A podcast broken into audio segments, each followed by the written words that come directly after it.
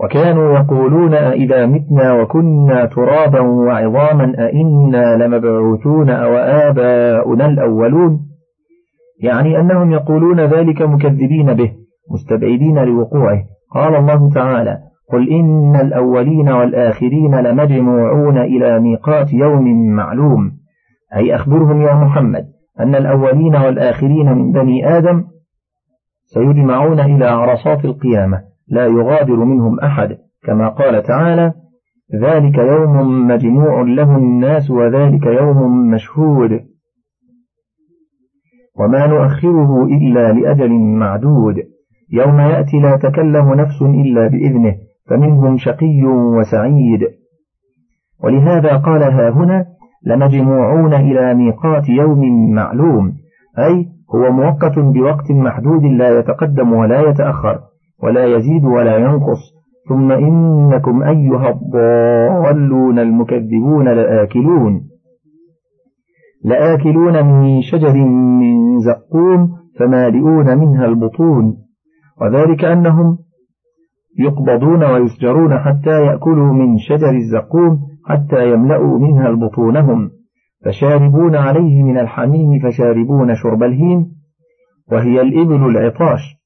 واحدها أهيم والأنثى هيماء ويقال هائم وهائمة.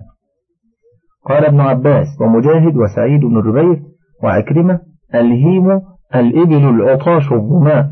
وعن عكرمة أنه قال الهيم الإبل المراد تمص الماء مصا ولا تروى. وقال السدي الهيم داء يأخذ الإبل فلا تروى أبدا حتى تموت. فكذلك أهل جهنم لا يروون من الحميم أبدا. وعن خالد بن معدان أنه كان يكره أن يشرب شرب الهيم غبة واحدة من غير أن يتنفس ثلاثة ثم قال هذا نزلهم يوم الدين. أي هذا الذي وصفنا هو ضيافتهم عند ربهم يوم حسابهم. كما قال تعالى في حق المؤمنين إن الذين آمنوا وعملوا الصالحات كانت لهم جنات الفردوس نزلا أي ضيافة وكرامة. نحن خلقناكم فلولا تصدقون أفرأيتم ما تمنون أأنتم تخلقونه أم نحن الخالقون؟ نحن قدرنا بينكم الموت وما نحن بمسبوقين. على أن نبدل أمثالكم وننشئكم وننشئكم فيما لا تعلمون. ولقد علمتم النشأة الأولى فلولا تذكرون. يقول تعالى مقررا للمعاد ورادا على المكذبين به من أهل الزيخ والإلحاد من الذين قالوا أئذا متنا وكنا ترابا وعظاما أئنا لمبعوثون. وقولهم ذلك صدر منهم على وجه التكذيب والاستبعاد. فقال تعالى نحن خلقناكم. أي نحن ابتدأنا خلقكم بعد أن لم تكونوا شيئا مذكورا. أفليس الذي قدر على البداءة بقادر على الإعادة بطريق الأولى والأحرى؟ ولهذا قال فلولا تصدقون. أي فهل لا تصدقون بالبعث؟ ثم قال تعالى مستدلا عليهم بقوله أفرأيتم ما تمنون؟ أأنتم تخلقونه أم نحن الخالقون؟ أي أنتم تقرونه في الأرحام وتخلقونه فيها أم الله الخالق لذلك؟ ثم قال تعالى نحن قدرنا بينكم الموت أي صرفناه بينكم. وقال الضحاك ساوى فيه بين أهل السماء والأرض. وما نحن بمسبوقين أي وما نحن بعاجزين على أن نبدل أمثالكم أي نغير خلقكم يوم القيامة وننشئكم فيما لا تعلمون أي من الصفات والأحوال. ثم قال تعالى ولقد علمتم النشأة الأولى فلولا تذكرون أي قد علمتم أن الله أنشأكم بعد أن لم تكونوا شيئا مذكورا. فخلقكم وجعل لكم السمع والأبصار والأفئدة. فهل لا تتذكرون وتعرفون أن الذي قدر على هذه النشأة وهذه البداءة قادر على النشأة الأخرى وهي الإعادة بطريق الأولى والأحرى؟ كما قال تعالى وهو الذي يبدأ الخلق ثم يعيده وهو أهون عليه وقال تعالى أولا يذكر الإنسان أنا خلقناه من قبل ولم يك شيئا؟ أولم يرى الإنسان أنا خلقناه من نطفة فإذا هو خصيم مبين؟ وضرب لنا مثلا ونسي خلقه قال من يحيي العظام وهي رميم؟ قل يحييها الذي أنشأها أول مرة وهو بكل خلق عليم. وقال تعالى أيحسب الإنسان أن يترك سدى؟ ألم يك نطفة من مني يمنى ثم كان علقة فخلق فسوى فجعل منه الزوجين الذكر والأنثى. أليس ذلك بقادر على أن يحيي الموتى؟ أفرأيتم ما تحرثون؟ أأنتم تزرعونه أم نحن الزارعون؟ لو نشاء لجعلناه حطاما فظلتم تفكهون. إنا لمغرمون بل نحن محرومون. أفرأيتم الماء الذي تشربون؟ أأنتم أنزلتموه من المزن أم نحن المنزلون؟ لو نشاء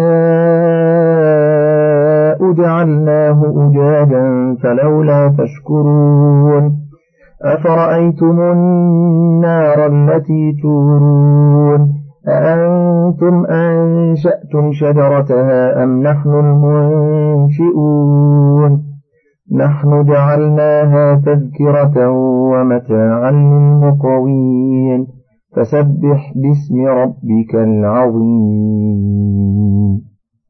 يقول تعالى أفرأيتم ما تحرثون؟ وهو شق الأرض وإثارتها والبذر فيها أأنتم تزرعونه؟ أي تنبتونه في الأرض أم نحن الزارعون؟ أي بل نحن الذين نقره قراره وننبته في الأرض. قال ابن جرير حدثني أحمد بن الوليد القرشي حدثنا مسلم بن أبي مسلم الجرمي حدثنا مخلد بن الحسين عن هشام عن محمد عن أبي هريرة قال قال رسول الله صلى الله عليه وسلم لا تقولن زرعت ولكن قل حرفت. قال أبو هريرة ألم تسمع إلى قوله تعالى أفرأيتم ما تحرثون أأنتم تزرعونه أم نحن الزارعون؟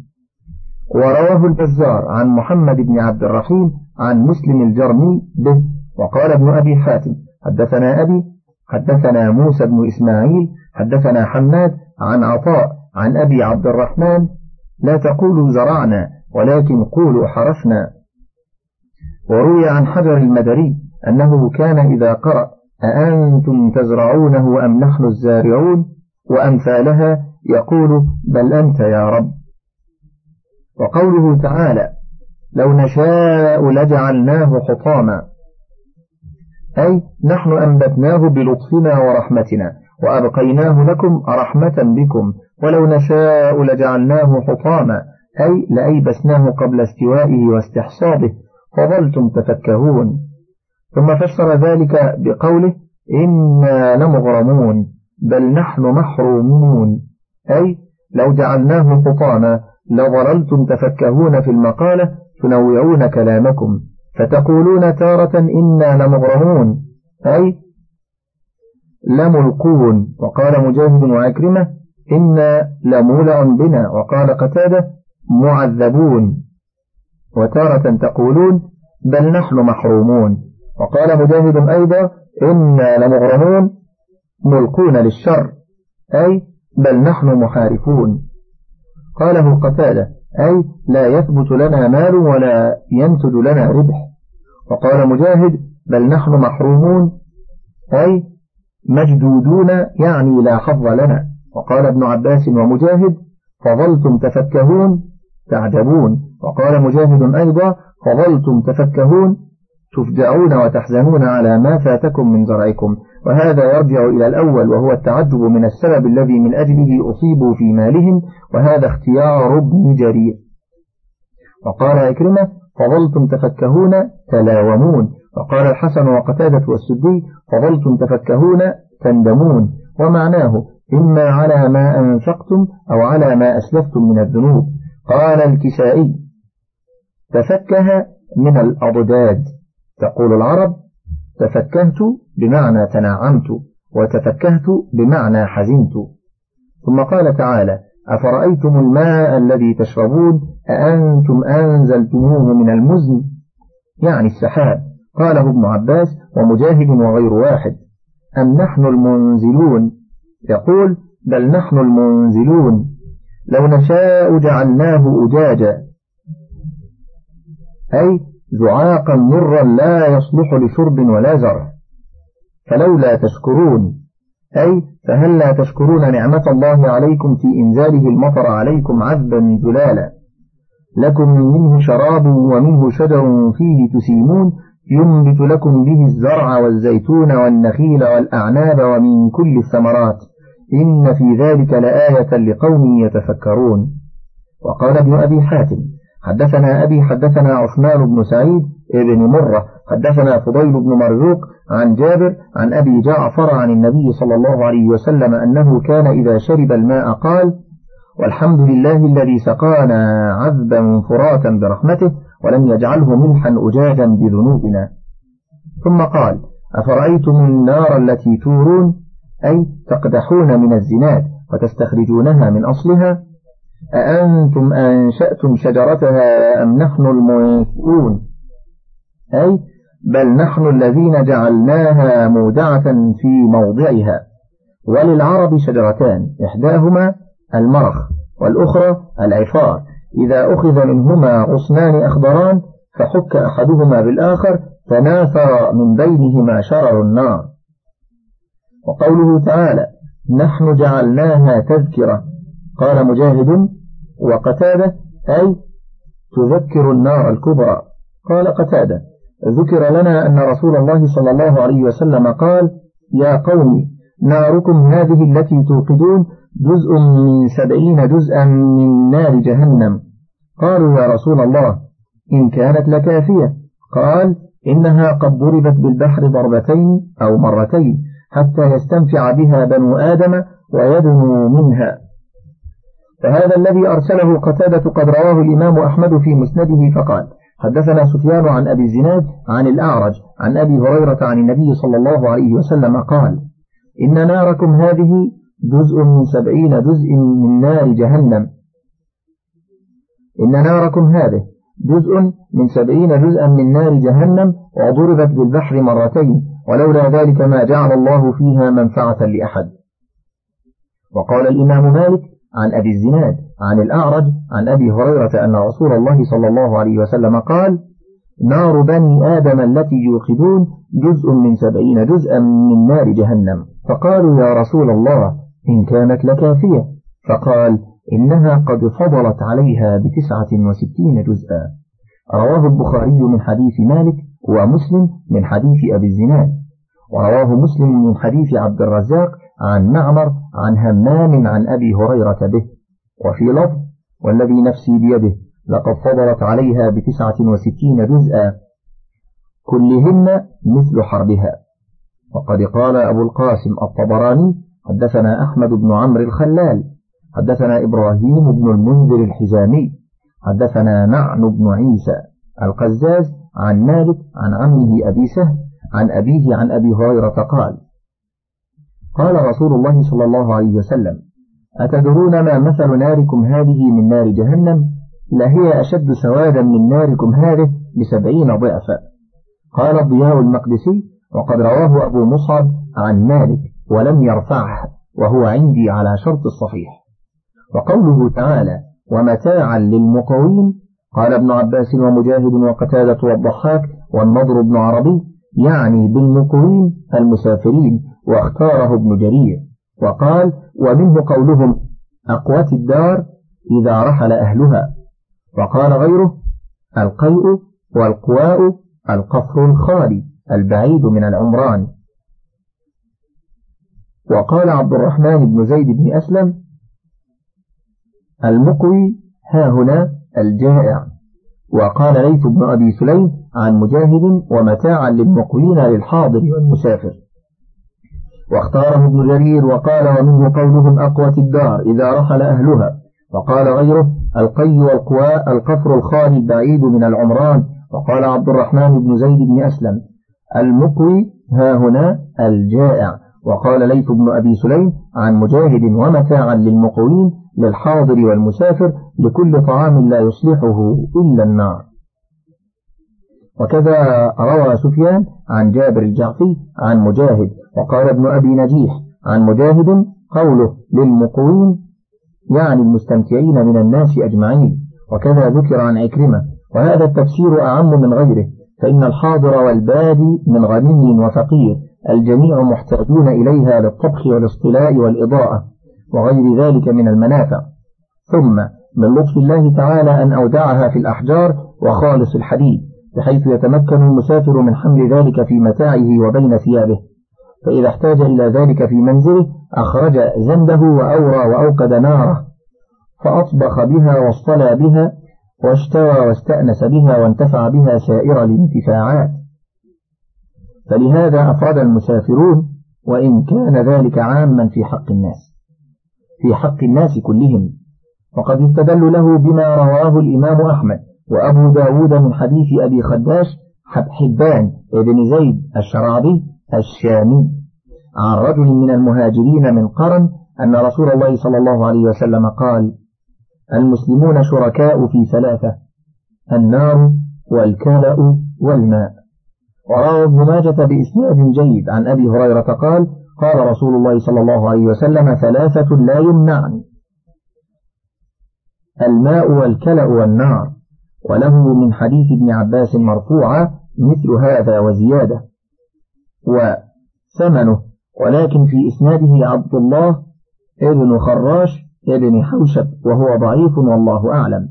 وقوله تعالى فسبح باسم ربك العظيم أي الذي بقدرته خلق هذه الأشياء المختلفة المتضادة الماء الزلال العذب البارد ولو شاء لجعله ملحا أجاجا كالبحار المغرقة. وخلق النار المحرقة وجعل ذلك مصلحة للعباد وجعل هذه منفعة لهم في معاش دنياهم وزجرا لهم في المعاد. فلا أقسم بمواقع النجوم وإنه لقسم لو تعلمون عظيم. إنه لقرآن كريم في كتاب مكنون. لا يمسه إلا المطهرون. تنزيل من رب العالمين. أفبهذا الحديث أنتم مدهنون. وتجعلون رزقكم أنكم تكذبون. قال جويبر عن الضحاك إن الله تعالى لا يقسم بشيء من خلقه ولكنه استفتاح يستفتح به كلامه. وهذا القول ضعيف. والذي عليه الجمهور أنه قسم من الله تعالى يقسم بما شاء من خلقه وهو دليل على عظمته. ثم قال بعض المفسرين لا ها هنا زائدة وتقديره وأقسم بمواقع النجوم. رواه ابن جرير عن سعيد بن جبير ويكون جوابه إنه لقرآن كريم. وقال آخرون ليست لا زائدة لا معنى لها بل يؤتى بها في أول القسم, القسم إذا كان مقسما به على من فيه كقول عائشة رضي الله عنها لا والله ما مست يد رسول الله صلى الله عليه وسلم يد امرأة قط. وهكذا ها هنا تقدير الكلام لا أقسم بمواقع النجوم ليس الأمر كما زعمتم في القرآن أنه سحر أو كهانة. بل هو قرآن كريم. وقال ابن جرير وقال بعض أهل العربية معنى قوله فلا أقسم فليس الأمر كما تقولون. ثم استأنف القسم بعد ذلك فقيل أقسم. واختلفوا في معنى قوله بمواقع النجوم. فقال حكيم بن جبير عن سعيد بن جبير عن ابن عباس يعني نجوم القرآن فإنه نزل جملة ليلة القدر من السماء العليا إلى السماء الدنيا ثم نزل مفرقا في السنين بعد. ثم قرأ ابن عباس هذه الآية. وقال الضحاك عن ابن عباس نزل القرآن جملة من عند الله من اللوح المحفوظ إلى السفرة الكرام الكاتبين في السماء الدنيا. فنجمته السفرة على جبريل عشرين ليلة ونجمه جبريل على محمد صلى الله عليه وسلم عشرين سنة. فهو قوله فلا أقسم بمواقع النجوم. نجوم القرآن. وكذا قال أكرمة ومجاهد والسدي وأبو حرزة. وقال مجاهد أيضا مواقع النجوم في السماء ويقال مطالعها ومشارقها. وكذا قال أكرمة ومجاهد والسدي وأبو حزرة وقال مجاهد أيضا مواقع النجوم في السماء ويقال مطالعها ومشارقها. وكذا قال الحسن وقتادة وهو اختيار ابن جرير. وعن قتادة مواقعها منازلها. وعن الحسن أيضا أن المراد بذلك انتصارها يوم القيامة. وقال الضحاك فلا أقسم بمواقع النجوم يعني بذلك الأنواع التي كان أهل الجاهلية إذا مطروا قالوا مطرنا بنوء كذا وكذا. وقوله وإنه لقسم لو تعلمون عظيم أي وإن هذا القسم الذي أقسمت به لقسم عظيم لو تعلمون عظمته لعظمتم المقسم به عليه. إنه لقرآن كريم. أي إن هذا القرآن الذي نزل على محمد لكتاب عظيم. في كتاب مكنون أي معظم في كتاب معظم محفوظ موقر. وقال ابن جرير حدثني موسى ابن إسماعيل أخبرنا شريح عن حكيم هو ابن جبير عن سعيد بن جبير عن ابن عباس لا يمسه إلا المطهرون قال الكتاب الذي في السماء. وقال العوفي عن ابن عباس لا يمسه إلا المطهرون يعني الملائكة. وكذا قال أنس ومجاهد وأكرمة وسعيد بن جبير والضحاك وأبو الشعفاء جابر بن زيد وأبو نهيك والسدي وعبد الرحمن بن زيد بن أسلم وغيرهم. وقال ابن جرير حدثنا ابن عبد الأعلى حدثنا أبو ثور حدثنا معمر عن قتادة لا يمسه إلا المطهرون. قال لا يمسه عند الله إلا المطهرون. فأما في الدنيا فإنه يمسه المجوسي النجس والمنافق الرجس. وقال وهي في قراءة ابن مسعود ما يمسه إلا المطهرون. وقال أبو العالية لا يمسه إلا المطهرون. ليس أنتم أنتم أصحاب الذنوب. وقال ابن زيد زعمت كفار قريش. أن هذا القرآن تنزلت به الشياطين. فأخبر الله تعالى أنه لا يمسه إلا المطهرون. كما قال تعالى وما تنزلت به الشياطين وما ينبغي لهم وما يستطيعون. إنهم عن السمع لمعزولون. وهذا القول قول جيد وهو لا يخرج عن الأقوال التي قبله. وقال الفراء لا يجد طعمه ونفعه إلا من آمن به. وقال آخرون لا يمسه إلا المطهرون أي من الجنابة والحدث. قالوا ولفظ الآية خبر ومعناها الطلب. قالوا والمراد بالقرآن ها هنا المصحف كما روى مسلم عن ابن عمر أن رسول الله صلى الله عليه وسلم نهى أن يسافر بالقرآن إلى أرض العدو مخافة أن يناله العدو.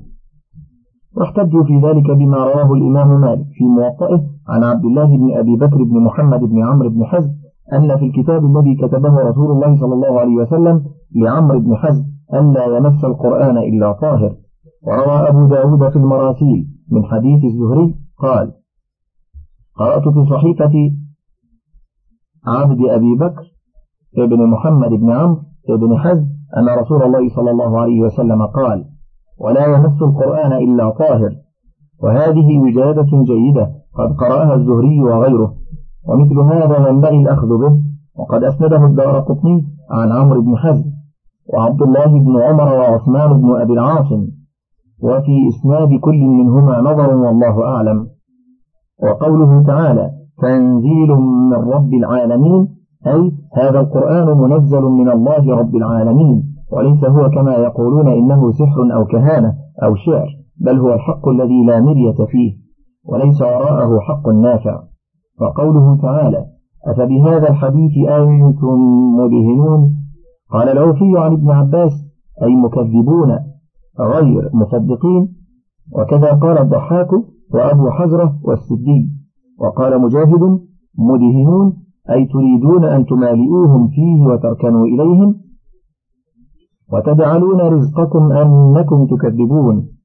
قال بعضهم معنى وتجعلون رزقكم بمعنى شكركم أنكم تكذبون أي تكذبون بدل الشكر. وقد روي عن علي وابن عباس أنهما قرآها وتجعلون شكركم أنكم تكذبون كما سيأتي. وقال ابن جرير وقد ذكر عن الهيثم بن عدي أن من لغة أزد شنوءة ما رزق فلان بمعنى شكر فلان وقال الإمام أحمد حدثنا حسين بن محمد حدثنا إسرائيل عن عبد الأعلى عن أبي عبد الرحمن على علي رضي الله عنه قال قال رسول الله صلى الله عليه وسلم وتجعلون رزقكم يقول شكركم أنكم تكذبون تقولوا مطرنا بنوء كذا وكذا بنجم كذا وكذا. وهكذا رواه ابن أبي حاتم عن أبيه عن مخول بن إبراهيم النهدي وابن جرير عن محمد بن المثنى عن عبيد الله بن موسى وعن يعقوب بن إبراهيم عن يحيى بن أبي بكير. ثلاثتهم عن إسرائيل به مرفوعا وكذا رواه الترمذي عن أحمد بن منيع عن حسين بن محمد وهو المروزي به. وقال حسن غريب.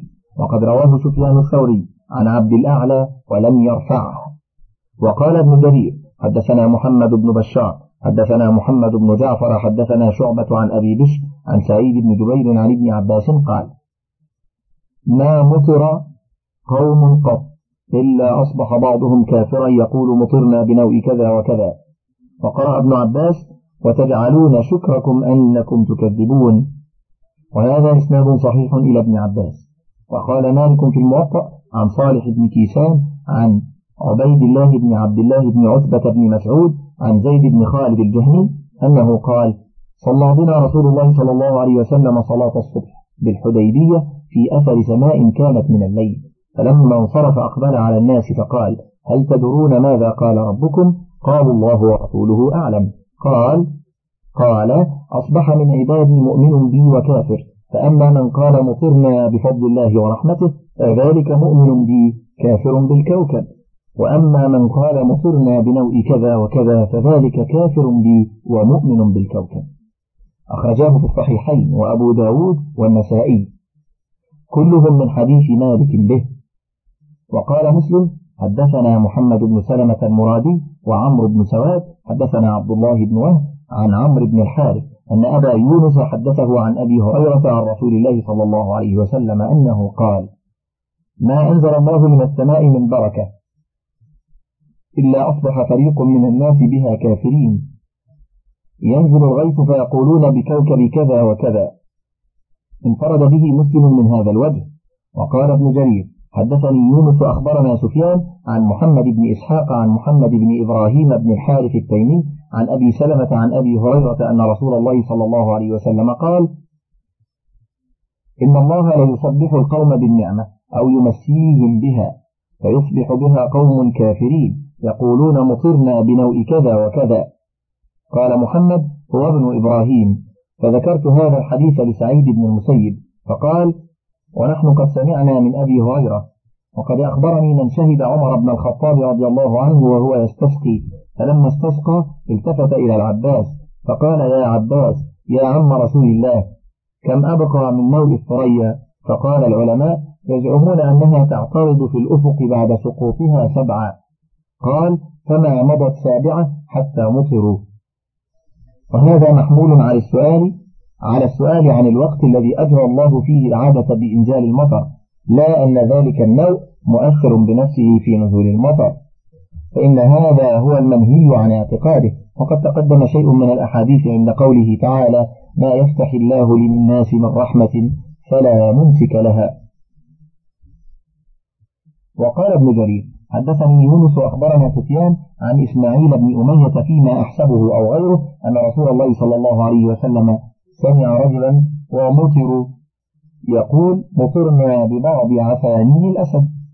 فقال كذبت بل هو رزق الله. ثم قال ابن جرير حدثني أبو صالح الصراري حدثنا أبو جابر محمد بن عبد الملك الأودي حدثنا جعفر بن الزبير عن القاسم عن أبي أمامة عن النبي صلى الله عليه وسلم قال ما مطر قوم من ليلة إلا أصبح قوم بها كافرين. ثم قال وتجعلون رزقكم أنكم تكذبون. يقول قائل مطرنا بنجم كذا وكذا. وفي حديث عن أبي سعيد مرفوعا لو قفط الناس سبع سنين. ثم مطروا لقالوا مطرنا بنوء المجدع من فضلك تابع بقية المادة.